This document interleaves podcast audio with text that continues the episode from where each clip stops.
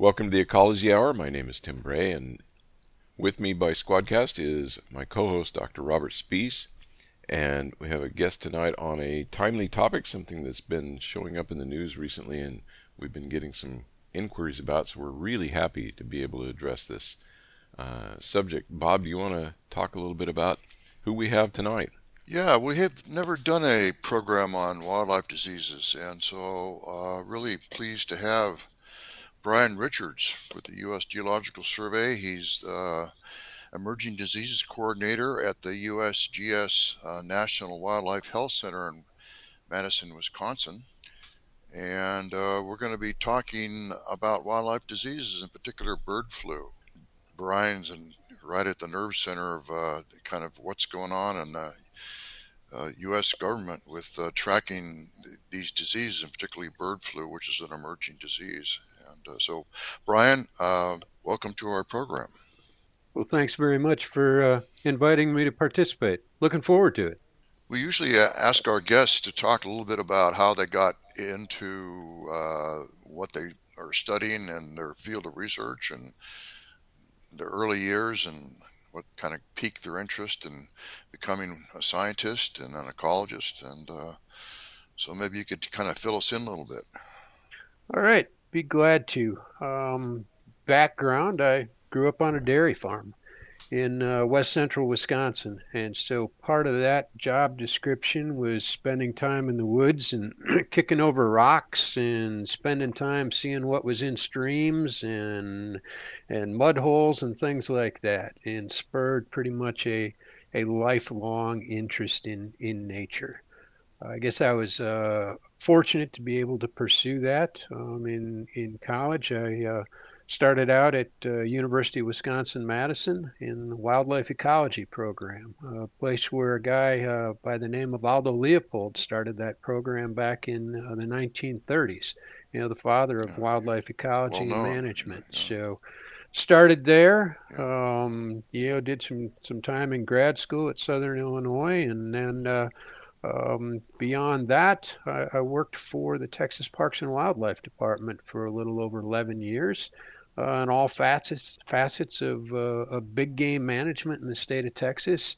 And then for the past uh, close to 20 years, I uh, um, been back with the U.S. Geological Survey at our at our National Wildlife Health Center. And originally, you know, came to this role with a forte in chronic wasting disease of cervids uh, but have diversified that portfolio pretty uh, pretty greatly over the years. Uh, so you may have caught there that you know I started out you know studying wildlife. I've been well studied wildlife my entire life, and then as time went on, you know, it was much through reading and sh- being able to share and learn from the true experts in the field of wildlife disease. I've become fairly well versed in being able to talk about the great science that that so many other people have spent their careers doing as well. So that's a little bit of the background, anyway. We had asked you to to talk with us about uh, a viral disease that is getting a lot of attention, uh, and that is, of course, the the HPAI, highly pathogenic avian influenza, uh, popularly known as bird flu, which has recently appeared in California.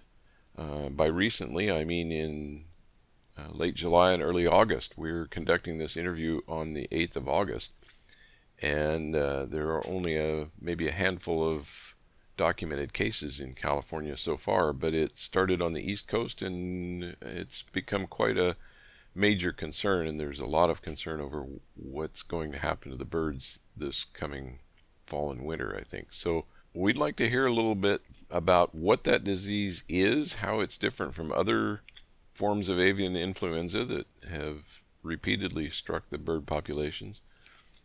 You're correct in that this particular outbreak or epizootic in North America, um, our first detections were along the East Coast, and they were right.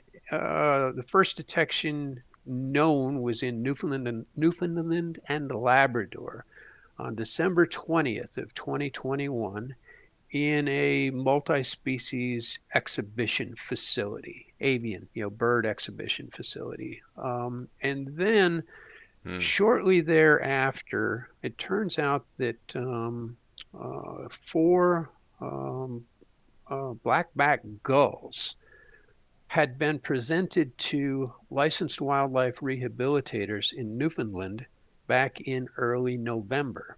And these birds had, were not tested right away, but it turns out that they were the first known cases of this particular HPAI or highly pathogenic avian influenza outbreak in North America.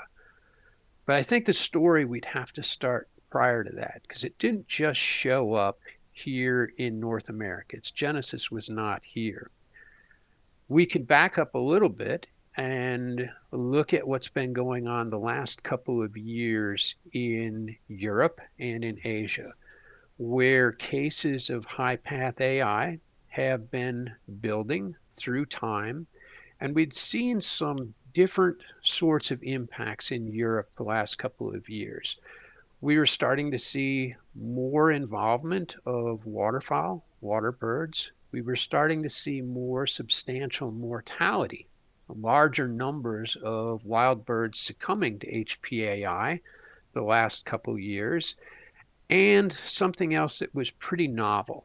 Typically, and we'll go into this in a little more detail, um, typically in the summertime when migratory birds go north carrying high path AI, those viruses get kind of swamped out by other low pathogenic viruses and in the fall, the epizootic doesn't come back. So an interesting thing happened last year, you know, this time of year in Europe when the migratory birds started coming back in the fall, coming back south in the fall, and they brought a lot of this same HPA virus with them. So that's kind of the, a little bit of the background. But let's go back a little bit further. I think we have an opportunity we should talk about avian influenza viruses. And these viruses yeah. evolved in concert with waterfowl and water birds. So there's tremendous, tremendous variety of avian influenza viruses and waterfowl. We think of your dabbling ducks. You know, the classic one is mallard ducks. Um, they're built to coexist with low path viruses. So they carry them. There's great diversity. And these viruses have essentially no impact either on the individual or at the population level. They evolve together and uh, no harm done, right? Periodically, historically, some of these viruses could spill over from waterfowl into poultry facilities. And inside of these poultry facilities, a couple of the subtypes, what we refer to as H 5 and H7 can, if these viruses, these low path viruses, spill over into a poultry production facility, there they can mutate into what we refer to as a highly pathogenic form. And I should note that the term HP, highly pathogenic avian influenza, refers explicitly to a virus's capability to cause sickness and death in poultry not in humans, not in water birds. So these viruses have evolved over time. Periodically, they'd spill over into commercial poultry facilities, and the H5s or the H7s could mutate into a highly pathogenic form where they'd cause great mortality, sickness and mortality in that particular poultry facility. And that's the last we'd hear about that virus. Okay? Hmm. One and done. In 1996, a particular lineage of viruses, it began with an H5N1, and it's a it's a precursor to the H5N1 we have right now, um, evolved in Southeast Asia. We refer to that as a, as a Guangdong lineage of virus. That virus was quite different. It was not a one and done. It persisted through time and through space. And the longer it persisted inside of poultry um, facilities, primarily in Southeast Asia, it had opportunity to spill back into into water birds. And the first time, the note, first notable time it did was in 2005 in a place called Qinghai Lake in China, where the virus that had persisted since 1996 first, first spilled over back into water birds and caused substantial mortality. I think it was something on the order of 6,000 birds, including 3,000 bar headed geese, all died of high path AI at the same lake at the same time.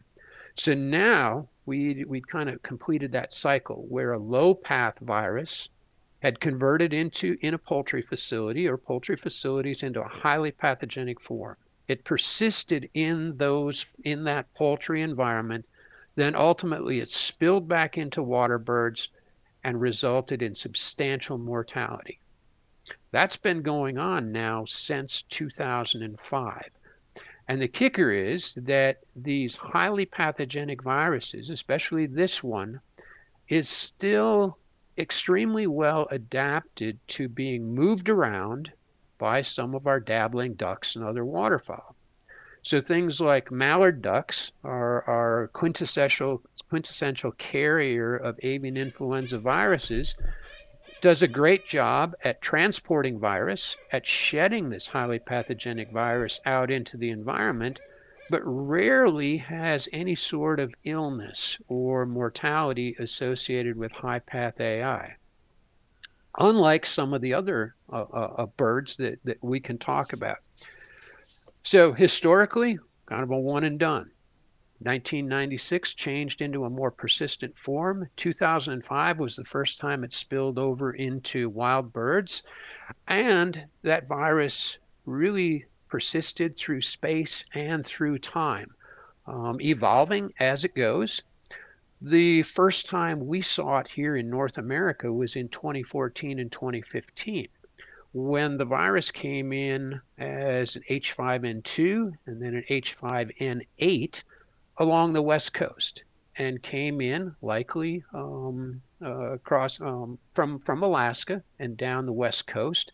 And California was actually one of the first states where it was detected in the winter of 2014 and 2015. That outbreak then uh, moved through multiple states um, it, it, resulted in the loss of some 50 million commercial poultry in, 24, in 2015, uh, a lot of them in the Midwestern states. There was some wild bird involvement, substantially less. But when that virus, uh, the wild birds took it north on their migration in, uh, in 2015, we really didn't see that virus again. So the low path viruses that our North American waterfowl were carrying kind of swamped out the high path AI that had been introduced along the Pacific Flyway, and we didn't see it again. So now coming full circle again, that same group or lineage of viruses has come to visit us again. This time, the first time we saw it was in Newfoundland and Labrador in the end of 2021 um, it is it is it came down the east coast. It moved um, um, coast to coast um, from the Atlantic Flyway to the Mississippi Flyway to the Central Flyway, now into the Pacific Flyway. And you're correct. The state of California, um, fairly recent, uh, but the the results of this outbreak and the impacts have been substantially different. So before I go any farther, did that spur any questions? or how many? Lots of them, of course. Yeah. Yeah, yeah, yeah. yeah. The uh, understanding of uh, you know kind of non-disease biologists uh, is that when these these viral diseases get into populations, it's really bad at first because there's a high pathogenicity, but over time that actually defeats the, the virus in a way because the it, it has less of a chance of being passed on. So the evolution tends to favor less pathogenic effects. Or, or, or is this general uh, HPAI fit into that, or, or is it some sort of modification of that model that we're dealing with? Sure, great question. And I think we have to distinguish between the traditional carriers, um, your your dabbling ducks, where this current lineage seems to be incredibly well adapted to life in in these in ducks. But the ducks are shedding virus out into the environment, and periodically they succumb to illness themselves. And that's when we get this spillover into the alternate hosts. And we can think of commercial poultry facilities as alternative, you know, alternate spillover hosts. We can think of backyard poultry flocks as alternative hosts, and we can think of all of the other wildlife. And so we've got other water birds who are likely exposed to the virus um, in that water environment then many of them are predators or scavengers. This time around, we've seen tremendous impacts in raptors, things like bald eagles, lots of different species of hawks and owls. We've also seen tremendous impacts in scavenging birds. So things like black vultures, um, you know, have have had tremendous you know mortality. And so each in each one of these cases, whether it's the commercial poultry or whether it's the backyard flock or the other associated birds, each one is what we would refer to literally as a dead end host, where the, the, they're introduced, the virus is introduced to them or they're exposed to the virus. They're not adapted at all to the virus. And so we see very rapid uh, mortality in some of these alternate hosts. And but they're not able to keep the virus moving. After all, the virus doesn't need them to keep moving. It needs it needs migratory waterfowl in order to persist through time, in order to change and persist through time. Should also mention scavenging mammals um, even though it's an avian influenza virus, I mean, we're, we're susceptible, humans, other mammals are susceptible to some avian viruses. This time around, and in 2014, 2015, we didn't see any mammal, mammalian involvement. This time it's been a little bit different. There's now eight species of scavenging mammals in North America, um, including you know, red fox, striped skunk, uh, Virginia opossum, raccoons, bobcat, mink, coyote, and fisher, um, where we've had cases, probably close to 100 cases now of individual mammals uh, succumbing to high path AI. And again, each one of these likely consumed the carcass of a bird that died of high path AI. So again, these literally dead end hosts. And so far, knock on wood, we haven't seen any evidence of adaptation of the viruses to mammals. Because we think about what happens with a pandemic virus, and we've had you know four at least you know um, influenza viruses in humans. And we have to see a few things there. We have to see a virus mutate into a form uh, where human receptors can pick it up, turn into disease. And then we have to see um, you know, human to human, so human shedding virus and rapid movement of virus through humans. To date, this particular lineage of virus has been exceptionally well behaved with regard to you know, human involvement. In the last year, uh, there have been two cases that have been reported to the World Health Organization in humans.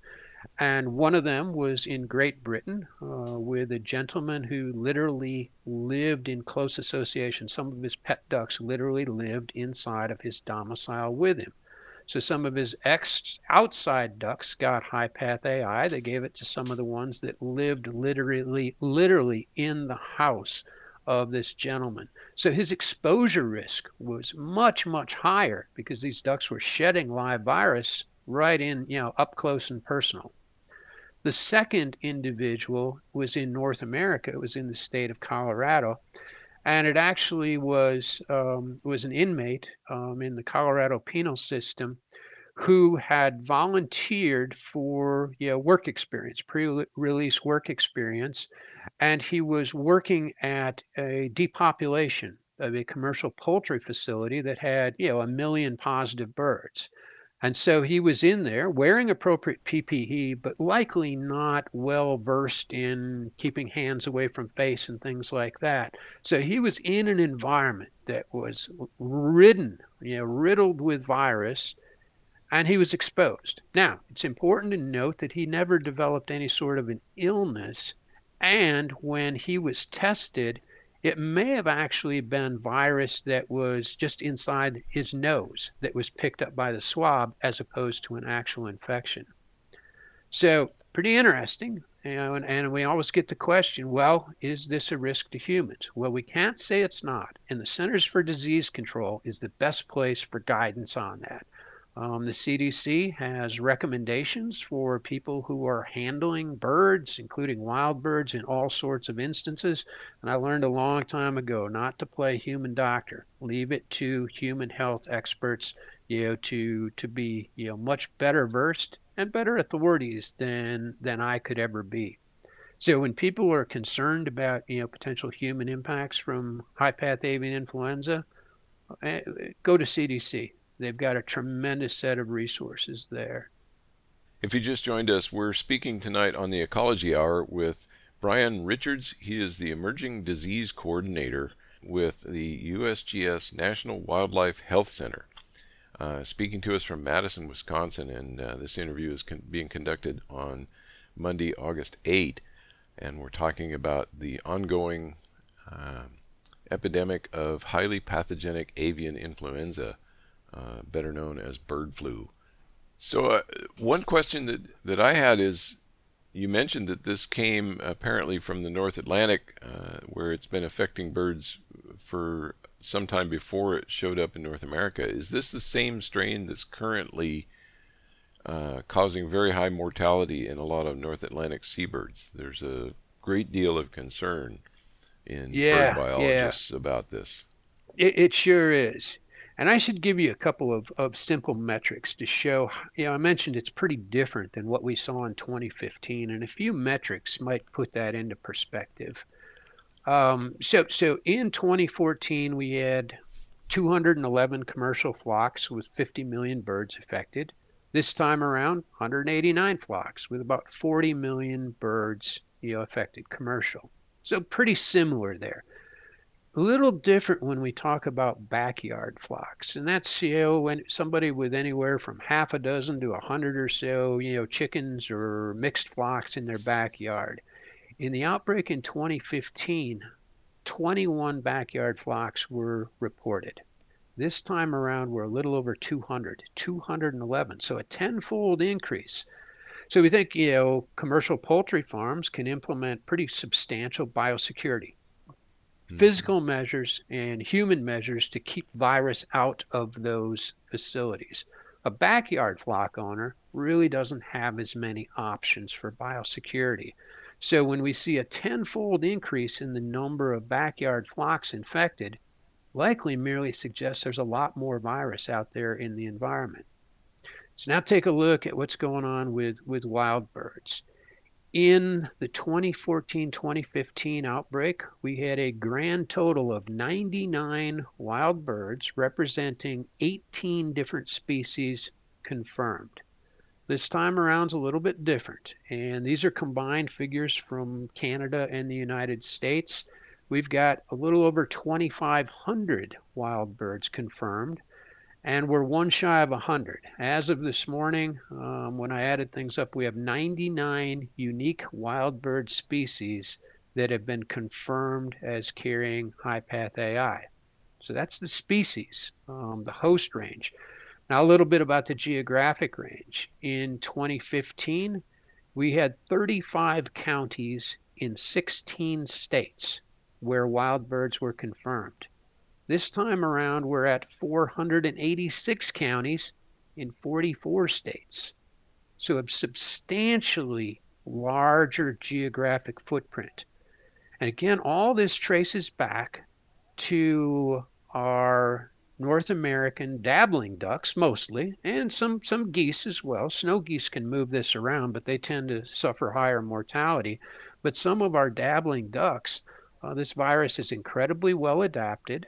So a lot of them are carrying it around. They're shedding a lot of it out into the environment. And we have all of these, these massive um, numbers and geographic scope and host expanded host range of these dead end spillover hosts. So quite a bit different Now, more recently, so, so I think I mentioned, you know, we it we we picked it up in the far northeast. It came down the Atlantic Flyway all the way to Florida. Then the next place in in February um, started picking it up in this in the in the Mississippi Flyway. First in southwestern Indiana in a commercial um, turkey facility, and then in wild birds in that vicinity. Over the course of the next month or so, detections started flowing right up the Missouri Basin towards the north and west. And since that time, we've seen it drifting both to the west and moving north with uh, the spring migration of, of waterfowl moving north. Some of the current things that we're observing, and one of them is the eastern seabirds, and I think that's really um, interesting and um, um, kind of one of the more devastating effects that we've seen so far. So some of the trends we're seeing right now is more of the hatch year birds involved. So we think about migratory waterfowl kind of heading north and or dispersing out to their nesting grounds. And so that gives the viruses, our North American low path viruses, an opportunity to, to merge and to overwhelm the high path AI. But now, this time around, we've seen a lot of local bird involvement, including hatch year or young of the year. And so, when you've got a population with hatch year or the juvenile ducklings and goslings involved, these represent a new uh, set of susceptible, naive hosts out in the environment. And so, if there's still viable virus in the environment, it's a brand new host population to potentially infect. So we're seeing that within local situations all across the country right now. I mentioned the scavenging mammals. That's new and different, and again, likely represents a lot of virus out there. We're seeing pretty substantial and broad scale impacts in mortality in the state of Alaska. And why not? That's where a lot of our migratory waterfowl head north, and that's their northern terminus and breeding grounds. So they took the virus north. It's persisting, or apparently persisting, on the breeding grounds. And the big question is what happens when they come back south? Another thing we're seeing is the colony nesting species, and that's the seabirds you mentioned.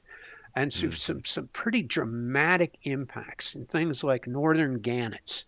And uh, northern gannets are, you know, are uh, also on, you know, like so Scotland on the on the on the on the west coast of of um, the United Kingdom and Europe we also have populations on Iceland and then coming back down into North America.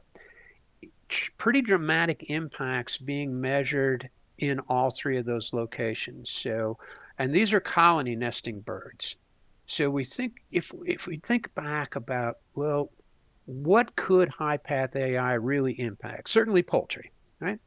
But from a wild bird aspect, what could where would the biggest impacts? And we got to think about well, what about rare and endangered species? That's one. And the other is birds that nest in tremendously high densities. Because if we drop a little bit of virus into an incredibly high density system, transmission dynamics just go boom. Yeah, we can mm-hmm. see tremendous transmission. And so this is being documented in things like northern gannets, um, in common terns, in Caspian terns. Um, one instance we're aware of um, Caspian terns globally seem to be doing fairly well. In North America as a whole, they're doing fairly well. But mm-hmm. these are have incredible these birds have incredible fidelity to particular nesting sites these high density colony type nesting sites some of these birds are tremendously long lived so some of them will get to be 20 30 years old and have relatively low, you know, single clutch per year, relatively low uh, reproductive output. So if you have a system where you've got this tremendously high fidelity and you lose that population or the most of that population and you lose an entire um, nest crop or young of the year hatch crop, that population could take years or decades to come back. One example couple islands in the in Lake Michigan, um, a couple of them on the Wisconsin side, one on the Michigan side, where in late May and early June on these island systems there would be literally hundreds, maybe 200, maybe 300 active Caspian tern nests documented, and mortality just beginning. Researchers would come back, researchers or managers would come back to these islands a couple weeks later. And in two instances, we went on one from I think it was 291 active nests to one, mm. and the other one was about 200 active nests to one. Mm. So lo- losing an entire hatch crop for that year puts the viability of that localized population into jeopardy, likely for decades. So tremendous, tremendous impacts among those colony nesting birds. So is it killing just the young of the year? Or did it kill the adults as well? Kills the adults as well. So that's so where it's really that double whammy. So you're taking right. out the adult birds, most of the adult birds. A few will survive, and you're losing that nest crop. Yeah. So now who's you know, hopefully you'll have a few birds that'll come back next year and kind of start over.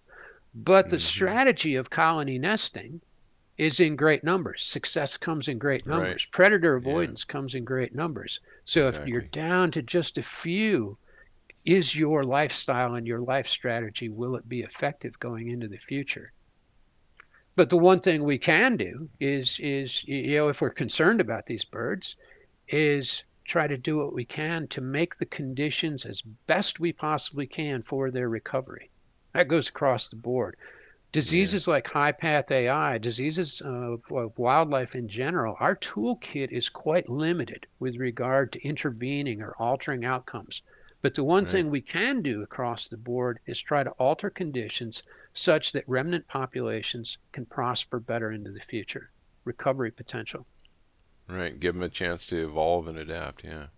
Are we far enough into this uh, latest uh, uh, outbreak of HPAI to know if migration has a chance to, to stem the uh, the spread of this uh, like it has in past instances? Or, or...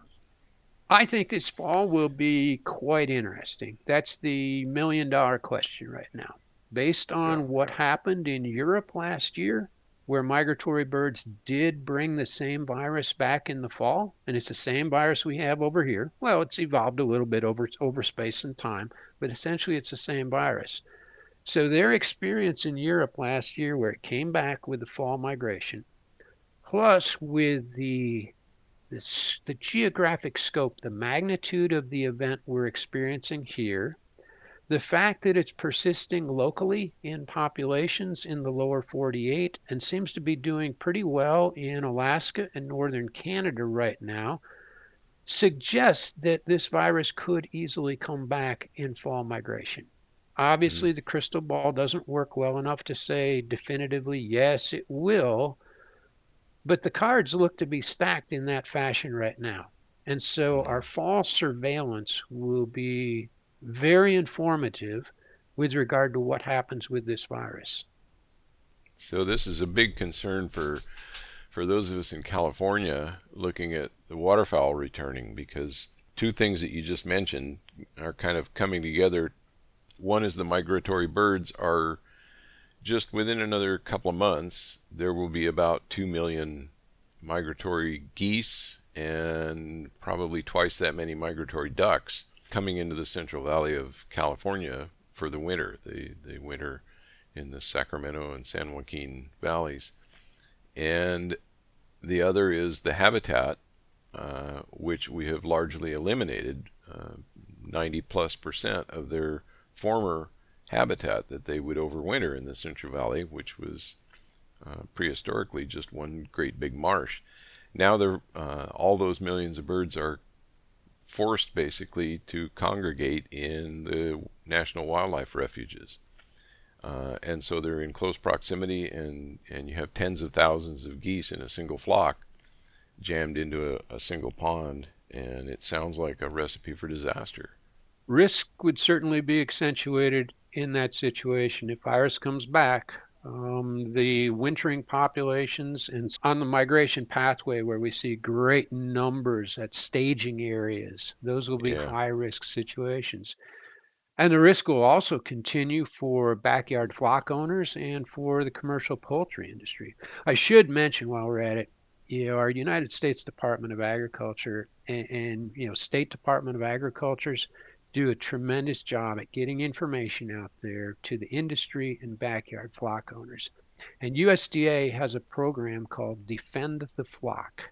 And so if a person Googles USDA and defend the flock, you'll get incredibly useful information about you know common sense things that backyard flock owners can do to help assure that their birds you know uh, don't inadvertently become infected. Because if they do, it's going to be it's going to be 100% mortality you know in those Yeah. flocks. So so And then it's if we see it come back, spread.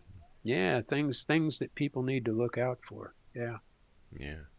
So a the question other, about- the other, just before we get to it, Bob, I just wanted to mention that the other thing that uh, it couldn't possibly have come at a worse time because um, we don't have a lot of water available in California, and so the the areas, uh, a lot of the refuges, a lot of the places where the birds would stop over on migration uh, have no water, and so that's going to tend to concentrate the the waterfowl even more than they ordinarily would into smaller and smaller patches where there's Yeah, you've got habitat. you've got virus active, you know, in multiple counties right now. I think as of this morning, uh, Colusa County, Sonoma County, Solano County, Sacramento County, Siskiyou, um, wild Yeah, bird confirmations okay, in Yes. each one of those locations. So you've got virus moving through those systems right now.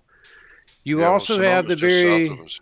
yeah, you, you also have the very beginning of, of, of migratory movements, and some of the local Mhm. birds that are done nesting are starting to move around. So you've got those new populations of susceptible, naive hosts, and you've got virus in the environment. You know, So you put those together, and it and it and it creates a situation where transmission could easily continue to occur. Yeah. Yeah, well, Sonoma County's just south of us here, so yeah, and it's the there's, county there's a, south. Yeah. a few cases showing up there. Yeah. I had So- a question. I had a question about migratory, uh, about seabird colonies in Alaska. There's, I worked up there for a number of years, and there are huge colonies of all kinds of things, notably murres and uh, various kinds of gulls and so forth. Uh, are is this uh, latest uh, uh, spread of virus uh, impacted those populations yet, or is it mainly in birds that are in freshwater environments up there? knock on wood, we have not had the reports of the colony nesting seabirds in Alaska that we have seen along the east coast and the far northeast coast. And I'm knocking on wood vigorously while I while I'm doing while I'm saying that. Um, but Yeah, to date, I have not heard reports of those types of impacts. Now it's Interesting. along along the east coast. We've now have also seen positive both uh, harbor seals and gray seals, and so we've not seen that on the Pacific coast to date. But again, there are very great concerns, especially among you know native populations who are subsistence users, um, you know, of these resources.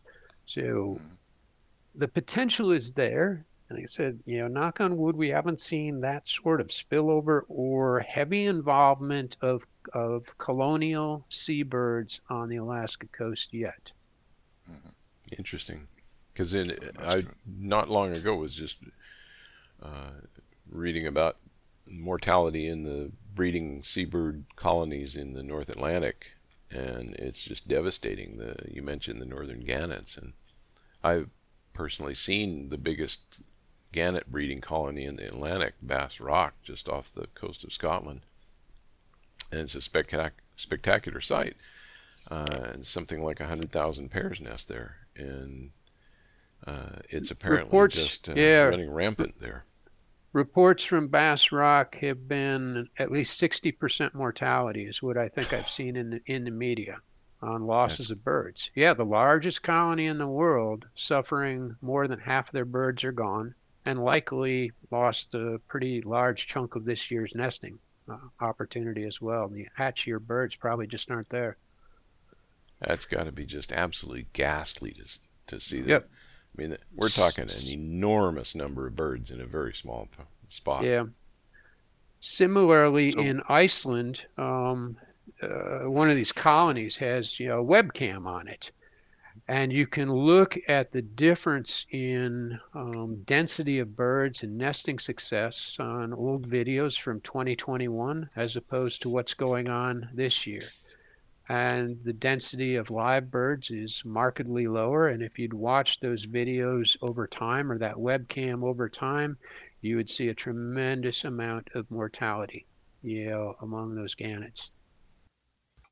We're interviewing Bryan Richards, who's uh, from the USGS National Wildlife Health Center in Madison, Wisconsin and we're talking about wildlife diseases, in particular bird flu. And so, what could local people here do if they uh, find a dead bird? Should they send it somewhere for testing? Uh, is there some symptoms that they could be watching for if they've got a backyard flock of chickens, or uh, what kind of on the sure. ground sure. advice can we can we proffer? Well, anybody that's involved in the agricultural aspect, either you know the backyard fowl or the you know commercial, you know your best resources out there is California Department of Agriculture. Okay, they're going to want you to report unusual mortality, and with poultry, you're probably not going to see a lot of sick. You're going to see a lot of dead. Okay, and mm-hmm. so it's pretty rapid disease in pretty dramatic fashion um, where you're going to start losing your backyard birds. So to me, if you're a backyard flock owner, and I'm a backyard flock owner, and I'm surprised we haven't heard some of my girls out here squawking over the course of the last hour. Uh, there's a lot of precautions one can take, and certainly keeping aware, keeping track of the news, what's going on, where has HPAI been detected, and battening down the hatches, you know, according to you know what you're seeing going on. So that's the best guidance I can give give to the backyard flock owners is keep your eyes and your ears open. Look to USDA and California Department of Agriculture for common sense guidance how you can deal with risk. Now, with regard to if people see sick or dead birds, wild birds, I'm pretty sure California Department of Fish and Wildlife has either a hotline or a web presence where you can report sick or dead wildlife. That's your best. That's your best course of action. Right. Okay. Now you yeah, start. They do. They you, have you think actually about, a. yeah. Uh, they have an online form that you can yeah. fill out, and I'll. There you go. I'll put. And I work with these folks regularly. They're tremendously responsive. Now, if we get in the thick of it, kind of like we were this spring when it was, you know, hundreds and thousands of birds, then, you know, once you've documented, you know, a dozen locations in a county, it's probably less important to document each mm-hmm. individual bird because it's, you know, not unlimited resources and laboratory capacity in order to test. But documenting where it is, and changes in prevalence and where and when it is through time is all important and that's what that reporting sick and dead birds you know to california fish and wildlife and reporting increases in mortality in your backyard flocks or commercial poultries to california department of agriculture it's your best bet these are wonderful people i work with them pretty much every day every week Okay. They're there to help. Well, yeah. Tim, it looks like looks like we're uh, closing in on the end of the interview here. Uh, well, I think that maybe what we might do is spend a little more time on on the avian flu, and then I can edit if I need to to, uh, to okay. devote the okay. whole hour to it. Um, okay. Yeah, you wanted to talk I, I about what still... backyard or backyard feeders could do, right? Exactly. I wanted to ask the kind of the more general question first. Is you know we've talked about this disease as primarily affecting waterfowl, and secondarily uh, affecting the predators and scavengers that are either preying on the waterfowl or eating the dead ones that have already succumbed to the virus. Uh, what about songbirds and, and other kinds of birds that are not directly interacting with the waterfowl? Uh, is this a concern to them too? That's a great question, and I think you hit you hit right on the response right there. That if we look to the literature, the scientific literature there's almost no involvement of you know songbirds, kind of your backyard passerines, in the ecology of avian influenza viruses. They're not associated tightly with the environment. Um, the virus is primarily in, in waterfowl. It's a fecal oral cycle, shed out the back end and, and taken up in the front end. So mm-hmm. for your typical backyard songbirds, they're just not involved in that cycle. There's a couple exceptions though. You know, first, if we think about um, birds that are in tight association with, say, a commercial poultry facility or some environment where there's a lot of virus there, then we can see that sort of a spillover, right? We can see that sort mm. of spillover event. The other is some of our passerines, and American crows are our passerines. So we can't say passerines aren't involved because some of right. our passerines are scavenging birds. But right. other than those two instances, we think of your typical backyard feeder type bird, they're simply not involved. Um, the evidence to support that, the 2014 2015 outbreak, I believe we had two passerines involved in the, or songbirds involved in the entire outbreak. One was a, a black-capped chickadee, and the other was a European starling.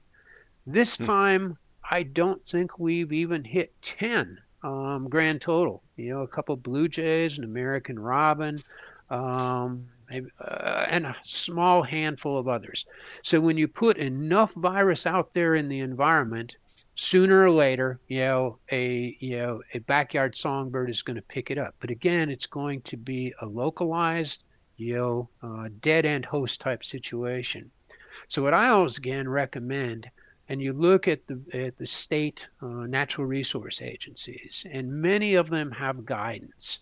And certainly that guidance would include, you know, if your if your domicile where you live is right next to a waterfowl production area, might make sense, you know, to cease feeding for a while if you're right next door to, you know, if you notice a, a, poultry production facility is currently being depopulated, yeah, it makes sense probably to cease feeding for a, for a while. But in generally, the science does not support that rule. Now, but I w- what I will say is that hygiene is really, really important at backyard feeders. Maybe not for high path AI, but for a host of other pathogens. So if you're going to feed backyard, I do it myself. It's great fun in the winter. You know, um, clean those feeders regularly. Pick up the seed off the ground, especially if you got backyard poultry, because there you've got a, a potential mechanism for sharing pathogens, you know, between the backyard songbirds and your poultry. Um, if you if you've got watering devices out there, clean them out. You know, uh, clean them, you know, maybe weekly, something like that, with a 10% bleach, you know, into 90% water solution. Rinse them a couple times, air dry them, and then go about your business. So, um, like I said, while high path AI doesn't seem to be real big on songbirds, um, there's a lot of pathogens that are. So, good hygiene is always called for if you're gonna if you're gonna participate in that great activity.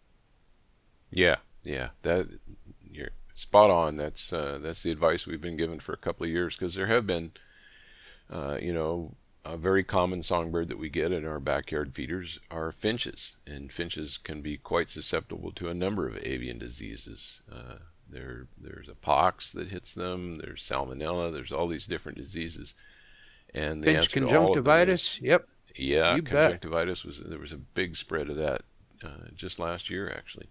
So the answer has always been not to take your feeder down completely, although that's an option because it turns out that the wild birds coming to your feeder, even though it looks like they're getting an awful lot of food that way, uh, I think the maximum dietary intake that's been documented for a wild bird at feeders was chickadees. You know, as we know, those of us who feed chickadees, they once they start coming to your feeder, they just they'll camp out on it and it seems like they're getting all their food there, but in fact, they're only getting at most half of their dietary intake from your feeder. And so uh, most of the other birds are getting 20% or less, and they're easily able to find enough food if you take your feeder down. We just don't get to enjoy them, but uh, the birds will do fine. But short of that, you can, as you say, uh, a regular and disciplined program of weekly cleaning and, and sanitation with a bleach solution. It's pretty much all you need to do to protect your backyard birds. Makes a ton of sense. Yep. I do have a question. Feeding is how, feeding's a lot about us. You know, it's more Yeah. about us and our enjoyment than it is about the birds. Um, but I sure enjoy it. I mean, I've taken some fascinating photographs over the years of birds here in the winter, and it's great activity. Yeah, absolutely, and and encouraged because it just gets people, you know, interacting with wildlife and understanding a little more about it, and uh, you develop a personal relationship, and then conservation starts to become a natural habit after that. Boy, you hit the I nail on the head with that one. You know, getting people involved with nature. Um, we think about the future of wildlife, wildlife health. It's going to depend on habitat.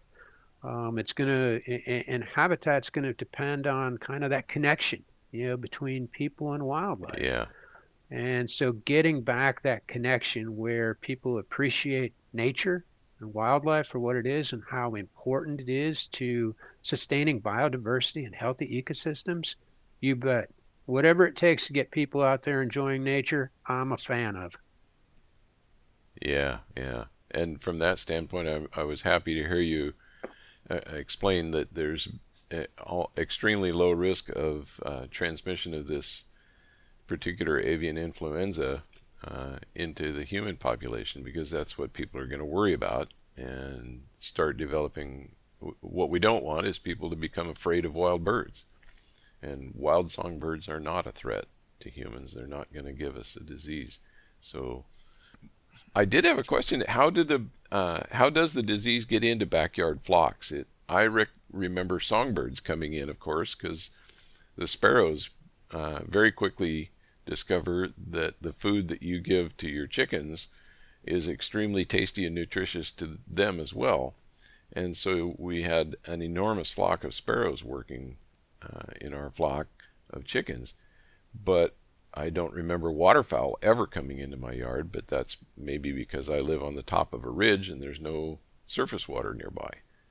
I think I think you nailed it right there. I'm high and dry where I am, and so I was not particularly concerned. I'm keeping an eye out where high path AI has been detected in proximity to where we live, but it's a good mile to the nearest pond where there's uh-huh. migratory waterfowl.